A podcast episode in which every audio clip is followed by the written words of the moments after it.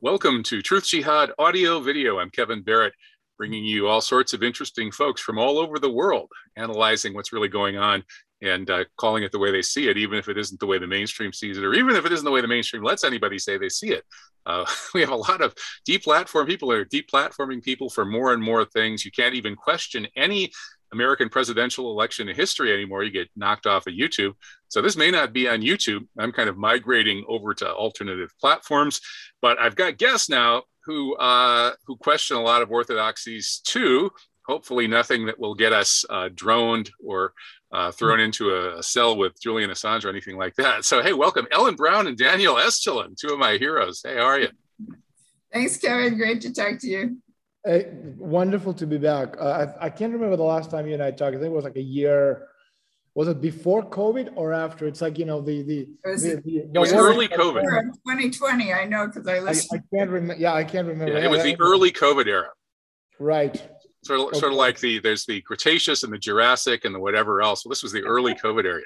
So, so now I'm I'm starting to think you were onto something with all of your seemingly very paranoid analyses about that, and Ellen is too. Uh, maybe we should recap it. Well, Ellen, first tell us why you really enjoyed uh, Daniel's interview and wanted to bring him back. Well, I particularly like his insights on what's going on in Europe. I'm highly suspicious myself of what's going on. I mean, of course, my thing is central banking or banking in general, public banking, uh, finances, uh, monetary theory.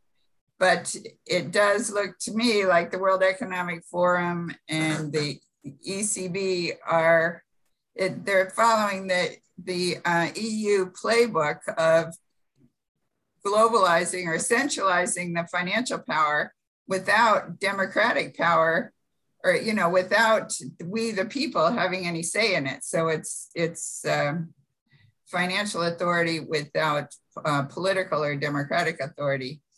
And it looks to me like they're trying to suck the whole world into that. So i was just really interested in Daniel's insights on what was going on politically over there.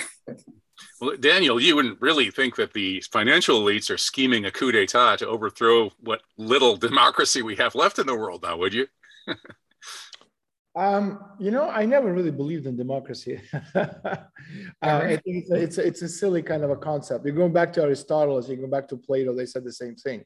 If you kind of look at what's happening, we are coming yeah, I talked about this before. I can't remember if you and I discussed it back in you know pre-COVID days, but uh, what we're seeing is we're seeing a change of paradigm, um, in a sense that uh, we've gone from industrial economy, which is fourth technological paradigm, to post-industrial economy, which is you know white collar, playing with numbers on a computer, is not producing anything concrete, and now we're moving into a new world of trans-industrial economy, uh, which is the sixth technological paradigm. And one of the things uh, about this new world is, is um, and, and Ellen and I talked about this in our interview for my Daniel Estulin TV channel last week, is uh, you're coming to the point where you have no language to define what's happening. Because again, for example, if you're talking about uh, the post-industrial world, you're talking about globalization. But what is globalization? It's a free movement of people, of products, of finance, of services.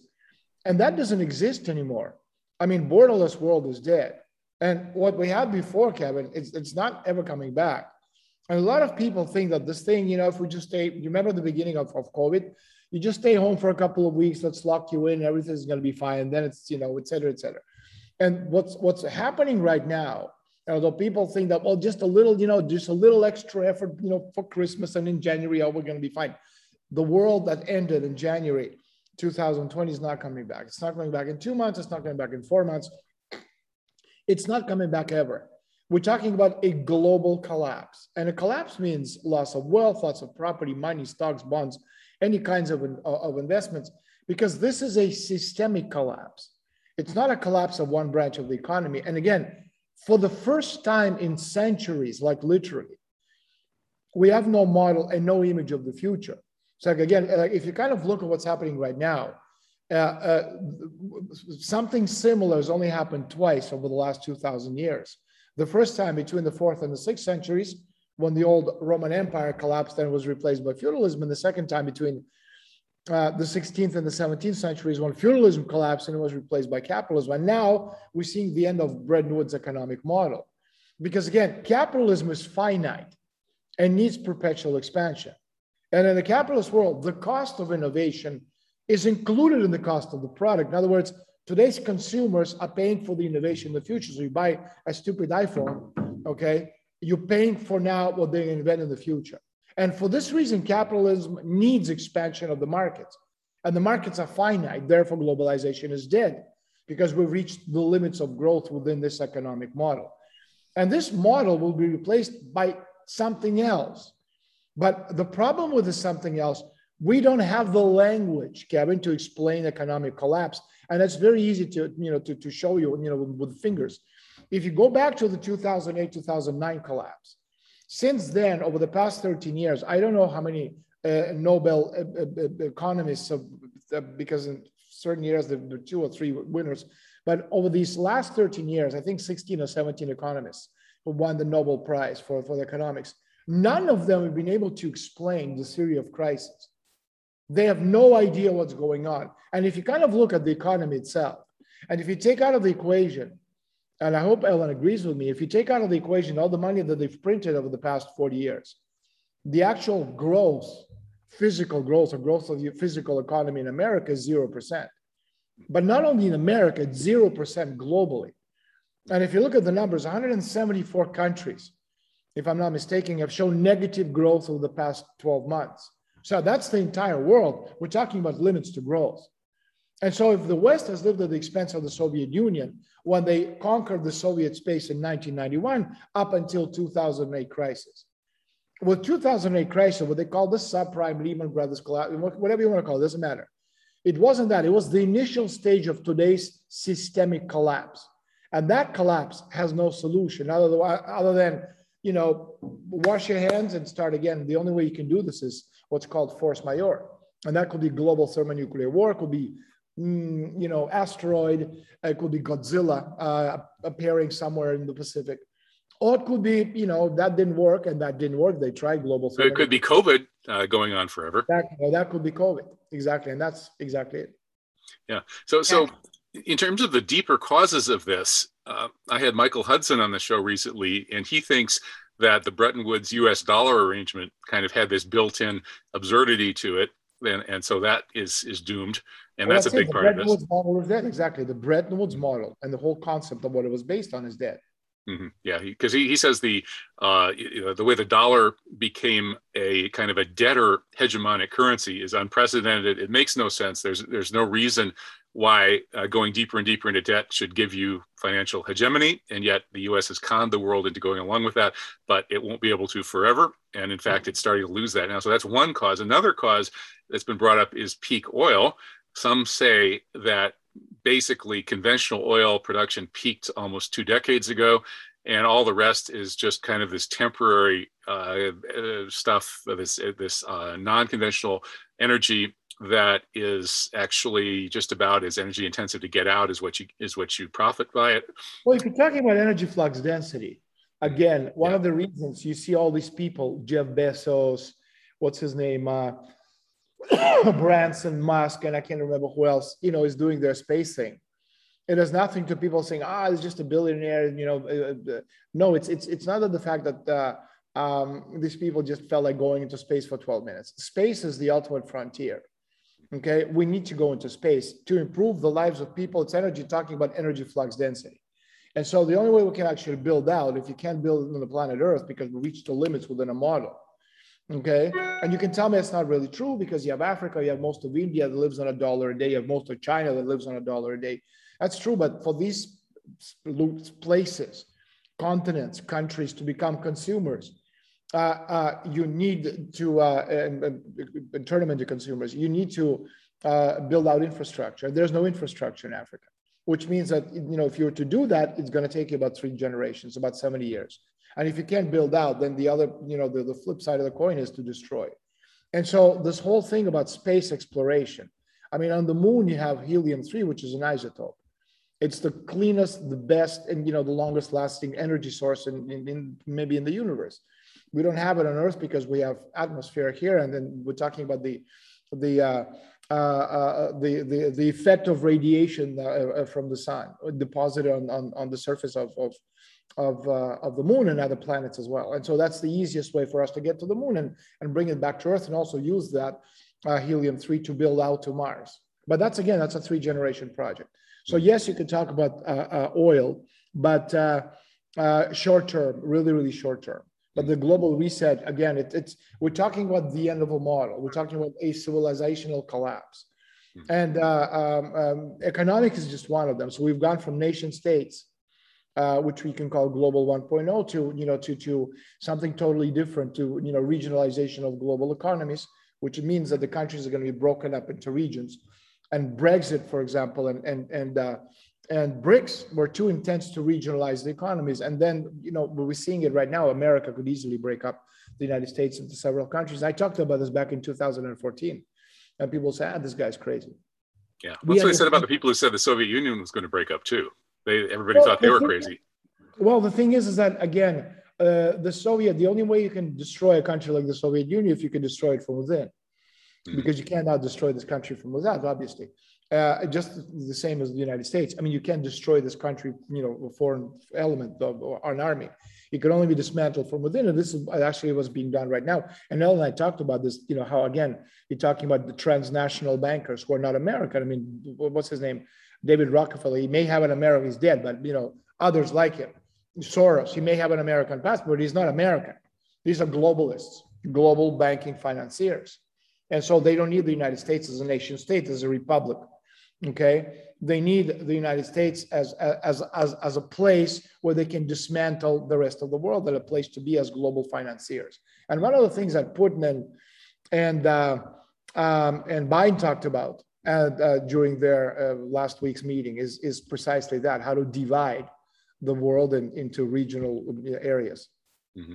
And that leads to the question uh, of, of this decline of nation states in the context of a geopolitical rivalry between the US and China.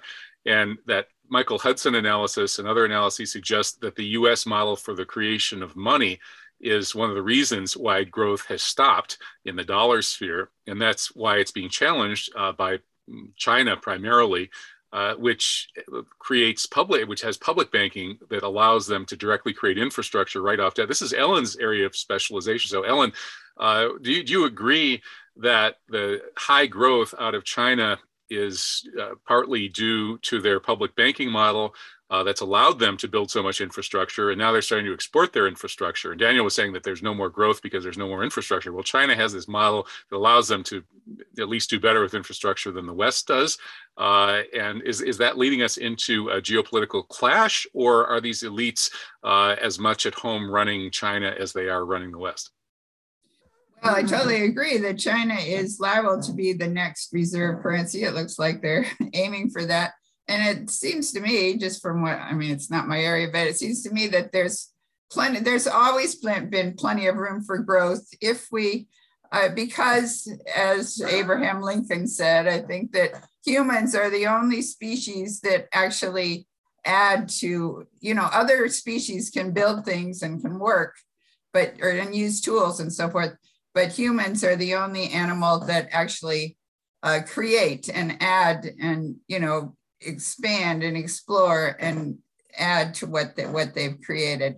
So I don't. I mean, I'm always hopeful that there are more inventions yet to be discovered, like free energy. And I've seen that water could be a good energy. I mean, I saw some energy or some engine that wrote ran on water. But with what Daniel was saying, uh, in the summer in 2019 at the Jackson Hole meeting of central bankers in August, I think, of 2019 or September, August, um, Mark Carney was saying that we need a new um, a new Bretton Woods moment. You know, we need to redo the financial system, and we need somebody other than the U.S. Obviously, as the reserve currency. I mean, that's their theory, and that was when they presented the going direct theory uh, plan. This was uh, for BlackRock people. Three of them were former central bankers that said that the central banks were out of tools, you know, just raising interest rates wouldn't do it. And obviously, it's going to be a disaster if they raise interest rates right now. Um, but they probably have to. But anyway, that the tools they had were limited and that therefore the central bankers should also have fiscal fiscal be, be in control of fiscal policy and um, to his credit jerome powell when christine lagarde in this a year ago i guess or the spring of this year uh, tried to get all the central said the central bankers have to make their banks um, cut off and not make loans to, for to oil and coal, you know, to uh, renew, to only make loans for renewable energy. And uh, Jerome Powell said that he did, he didn't think that was their field, that that was fiscal policy, and that they're limited to monetary policy, and they're very protective of their independence. And they, so that was good. And you know, I saw that um, there are 15 states that are threatening to pull their money out of Wall Street banks because these are the these are the oil and gas states, and they said um, that it's their political duty to do what supports their local economy, and so they can't mandate something that will crush the local economy. Um, in when the, I think he, well, in the beginning of 2020, when this all first hit, uh, Christiana, um, the, the IMF head uh, with a funny name, do you know who I mean? Um, from Bulgaria. Sorry? The lady from Bulgaria. Okay. Uh, she, she said that we call it the great lockdown, that it's the beginning of the great transformation, and that they had purposely shut down all the businesses everywhere, like shut down business so they could start over with a new model. And that's what they've always obviously done. So they used COVID as an excuse to shut down all the businesses. But now the businesses supposedly are opening back up because a lot of people are vaccinated, et cetera. Supposedly the heats off. So they they need something else. So now they're using the global warming, um, you know, the global catastrophe supposedly, which will be the leverage. So now, I mean, she's they said that recently that the IMF, or I think it was um, Klaus Schwab said that the IMF and the World Economic, or the sorry, the IMF and the World Bank need to be re-envisioned. Their role needs to be re-envisioned. So in other words there'll be a, a, tool instead of using debt to crush emerging markets and make them do give up you know privatize and give up their resources etc um, that, that now they will use the the global the alleged global warming crisis. I mean, it's not warming anymore, so I guess they've rephrased it. But now we're going into a, a when it's, global when it's cooling. Southern Russia in August, no, it's not global warming. No. and the, what's really got me alarmed right now is this. You know, there's this pipeline running through five states where they're capturing carbon dioxide, turning it into liquid, piping it all the way through Iowa. I guess all the Iowa farmers are objecting and holding hearings on it, using eminent domain to take thousands of acres of uh, farmland out of out of production to pipe carbon dioxide up to North Dakota, where it's buried like a nu- like nuclear waste. I saw Mike Adams say it sounded like the movie Oblivion, where um, where some extraterrestrial race, I guess, sucked all the water off the earth. And then Tom Cruise was the hero, you know, he had to go, they had to go in and so they've suck, if they suck all the carbon dioxide out um, and put, put it underground, and then they go underground, you know, while this earth goes through this devastation, I suppose another ice age where all the all the life is killed and then they could just let the carbon dioxide out again and in short order repopulate the thing and put the i mean we need that they they call it the um, i mean we need that the carbon dioxide is, is what keeps plants alive and it's what keeps the planet warm right. enough that we can live here we, we need the, those things that uh, the whole idea that carbon dioxide is the culprit here is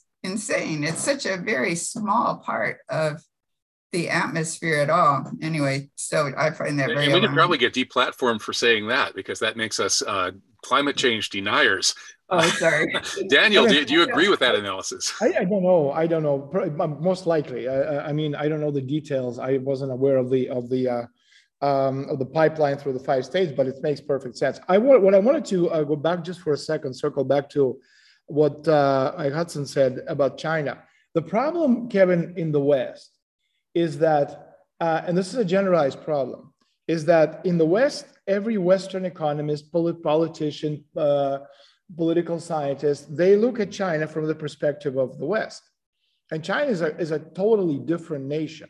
China has absolutely nothing to do with the West. It is not a democracy. It has never been a democracy. It's it's it's it's uh, uh, um, it's it's something um, totally different. So what I want to do is I want to explain uh, um, uh, what exactly China, because China is is in a very complicated situation. In fact, the country could easily break up into five or six different countries over the next seven years. Let me explain this because nobody in the West talks about this, and nobody in the United States talks about this because they look at it from the you know, perspective of American democracy. So, for the problem is that for many years, uh, speaking of, of China's economy, China has been actively stimulating domestic consumption. In other words, standard of living of its population through emission programs. Okay, and China does this through the development of its infrastructure. You mentioned infrastructure projects. And such projects cannot but pose a threat to high inflation, and to overcome it, you need to take certain proactive steps. For example, uh, to combat inflation, China used the withdrawal of capital in the form of dollars, which were formed due to the enormous surplus in the foreign trade balance mainly due to the trade with the United States, as we all know. Trump talked about this, complained about this all the time. But at the same time, China was still actively increasing its presence in other markets and was actually striving for the European Union market, the new Silk Road, as they call it. The trouble is that on the one hand, the United States is closing its markets to China's products, and on the other hand, the money will not be available in Western Europe either because they have no money, they're broke. And again, if we go back to the period of you know Xi Jinping and Trump, despite house of protest, Xi Jinping and Trump, they in fact were working together.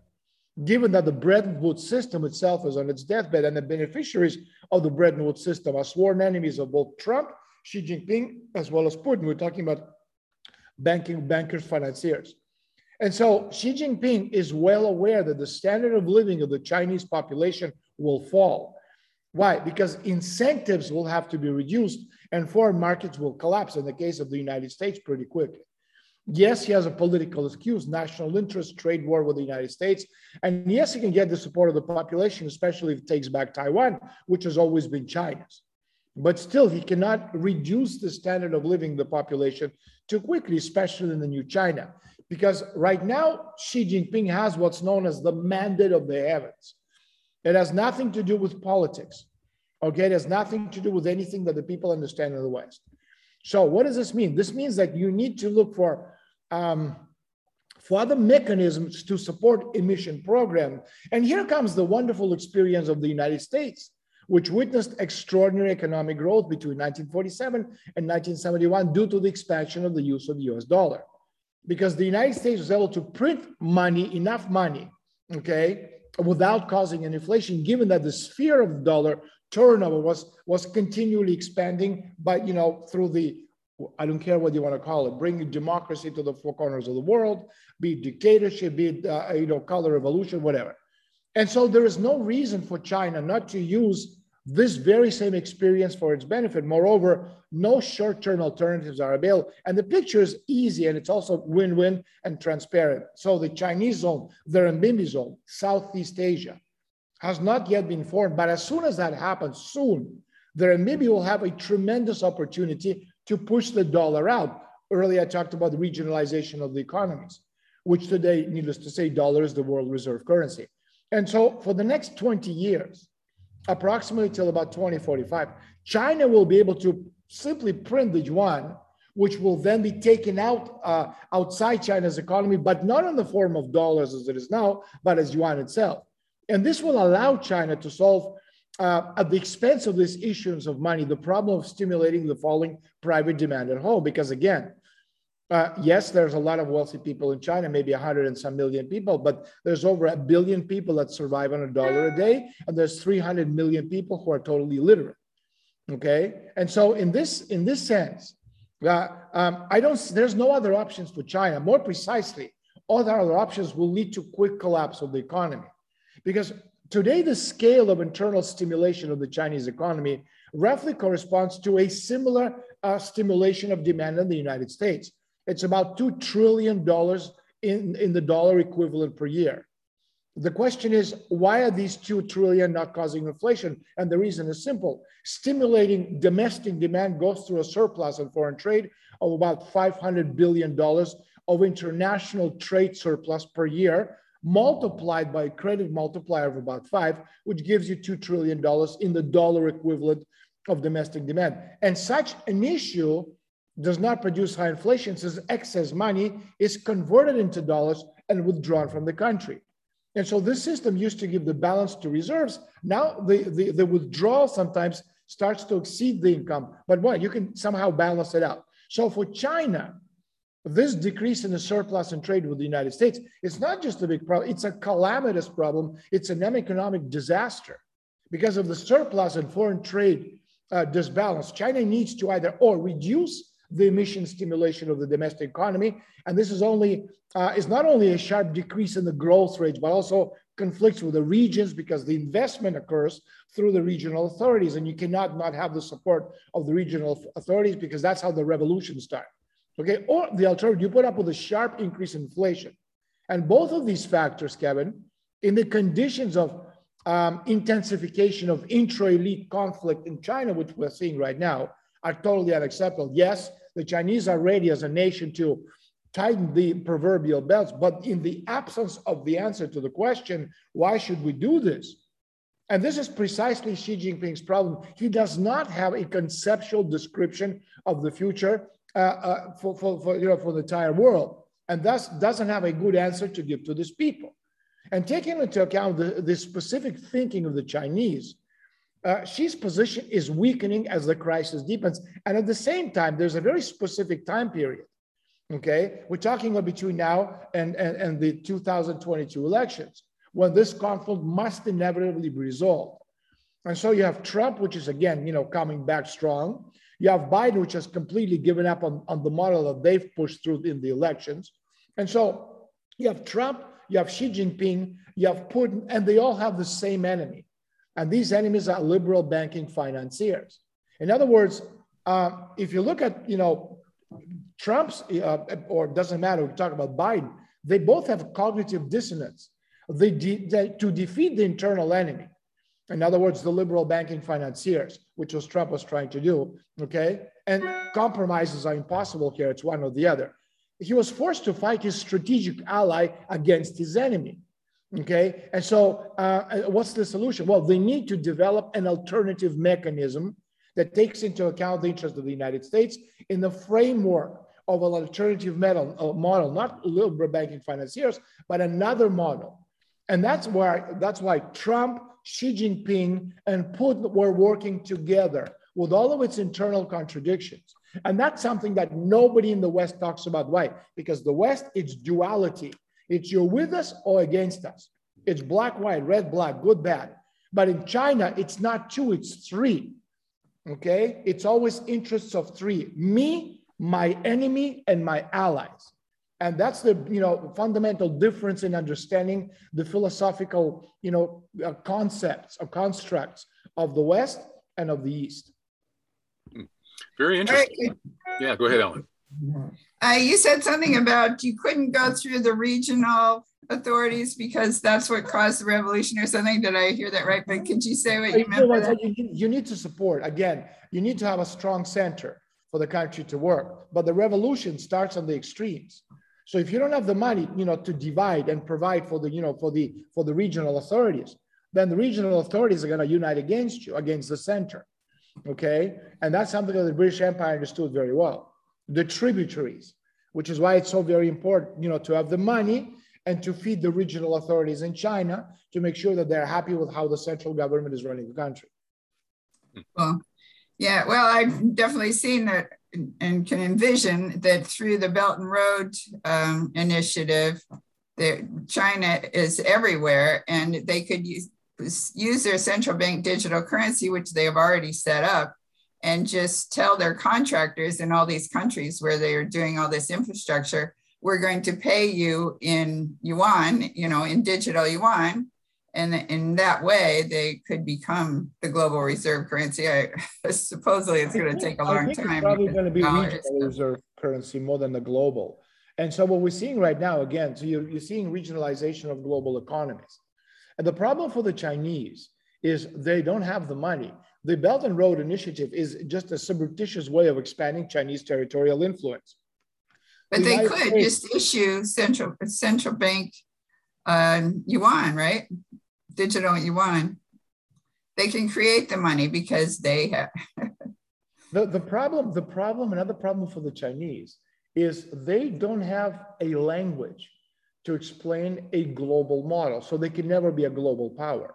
They can only be a regional power because not, first of all, you know, uh, for example, in the, in the, in the, in the age of communism, the fight between communism, the Soviet Union and the United States, you had two economic models, which were based on two totally different principles the West was based on private property, you know, et cetera, et cetera.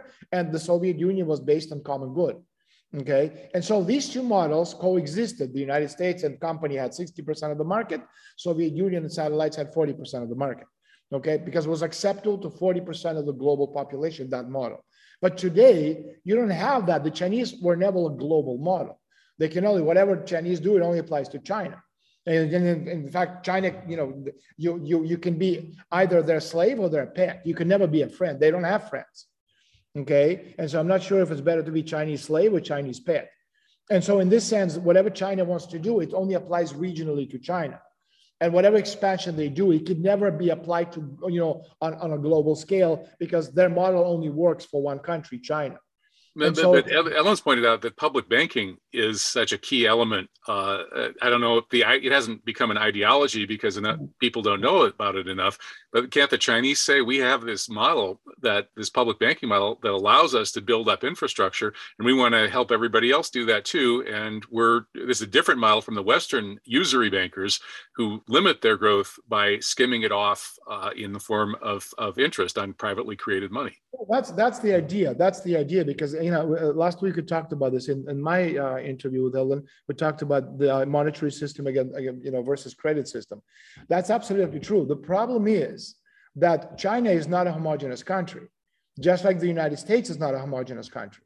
When you tell me the United States is one country, it's not. How many groups are fighting each other in the United States? So in this sense, you're seeing the same thing in China.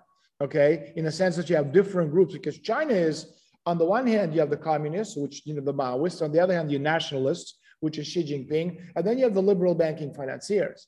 And so these three groups are fighting each other.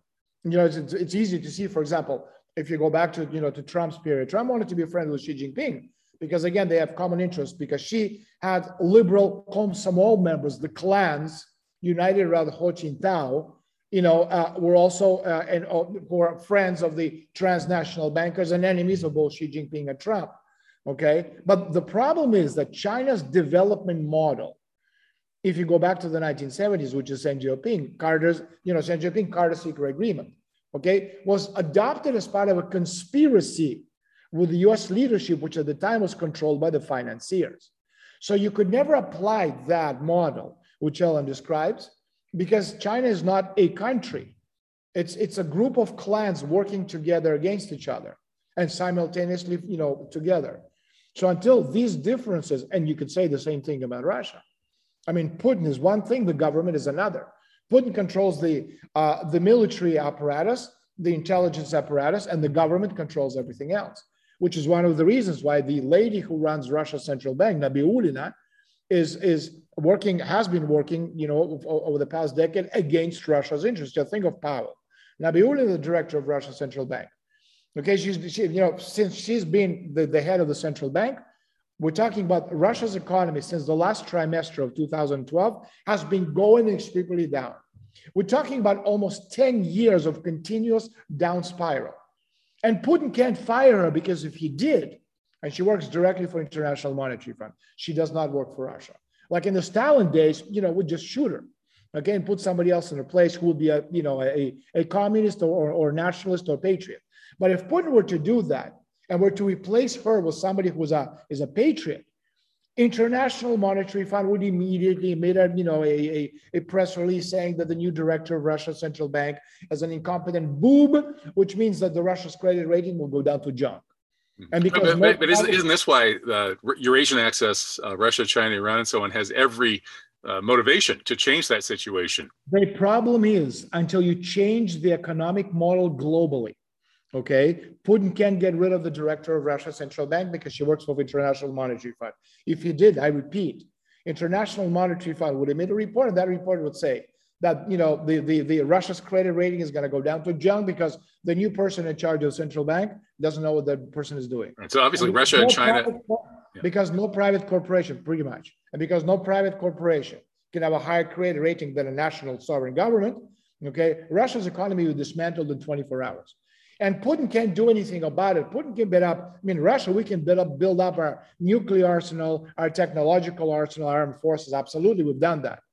But it can't change the financial until global financial liberal banking financiers are totally defeated. And that's why Trump and Putin and Xi Jinping mm-hmm. were part of the same team with all of its incongruencies and inconsistencies. Mm-hmm. They were working towards against the same enemy globally, which is the global banking financiers. That, that's an interesting analysis, and I, I would actually agree with uh, with those three guys, uh, perhaps uh, about that them being the uh, the enemy. Well, you know, we only have a couple minutes left because I, I just got a message from Zoom that they've changed their terms, uh, so we have uh, we have a minute and a half left. Uh, Ellen, do you have any very uh, terse and succinct final thoughts? I no, I'll throw it to Daniel. Daniel, give us yours. no, I, I think uh, I think it's very important that you know that that we have we, we keep the conversation going because there's a lot of people like Ellen does amazing work.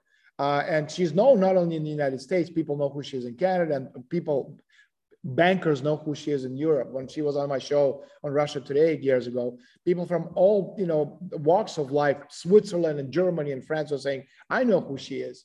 So there's a lot of interest in looking for an alternative to the global financial system. It's just a question of finding that alternative, you know, and and being able to describe it in words because we have no language right now. By language, I don't mean English, Spanish, French, or Russian, or, or Chinese. The language of economics to describe this model globally and so the idea is apply to what Ellen is doing, but globally, adapt it to global processes, this global transformation, and create something new. Because unless we do, you know, the, this this vacuum is going to be filled with extreme violence, and we're seeing it right now. Yeah, we better build that language. And, and, and Ellen's a great uh, public face of the movie. We have ten about ten seconds, so I'm going to have to cut you guys off before uh, Zoom does. so, uh, thank you so much, uh, Ellen Brown and Daniel Estulin. Keep up the fantastic work. Let's uh, let's invent a new language and take it to these international bankers and come up with something better. All right. Thank you. Okay. Take, take care. care. Bye.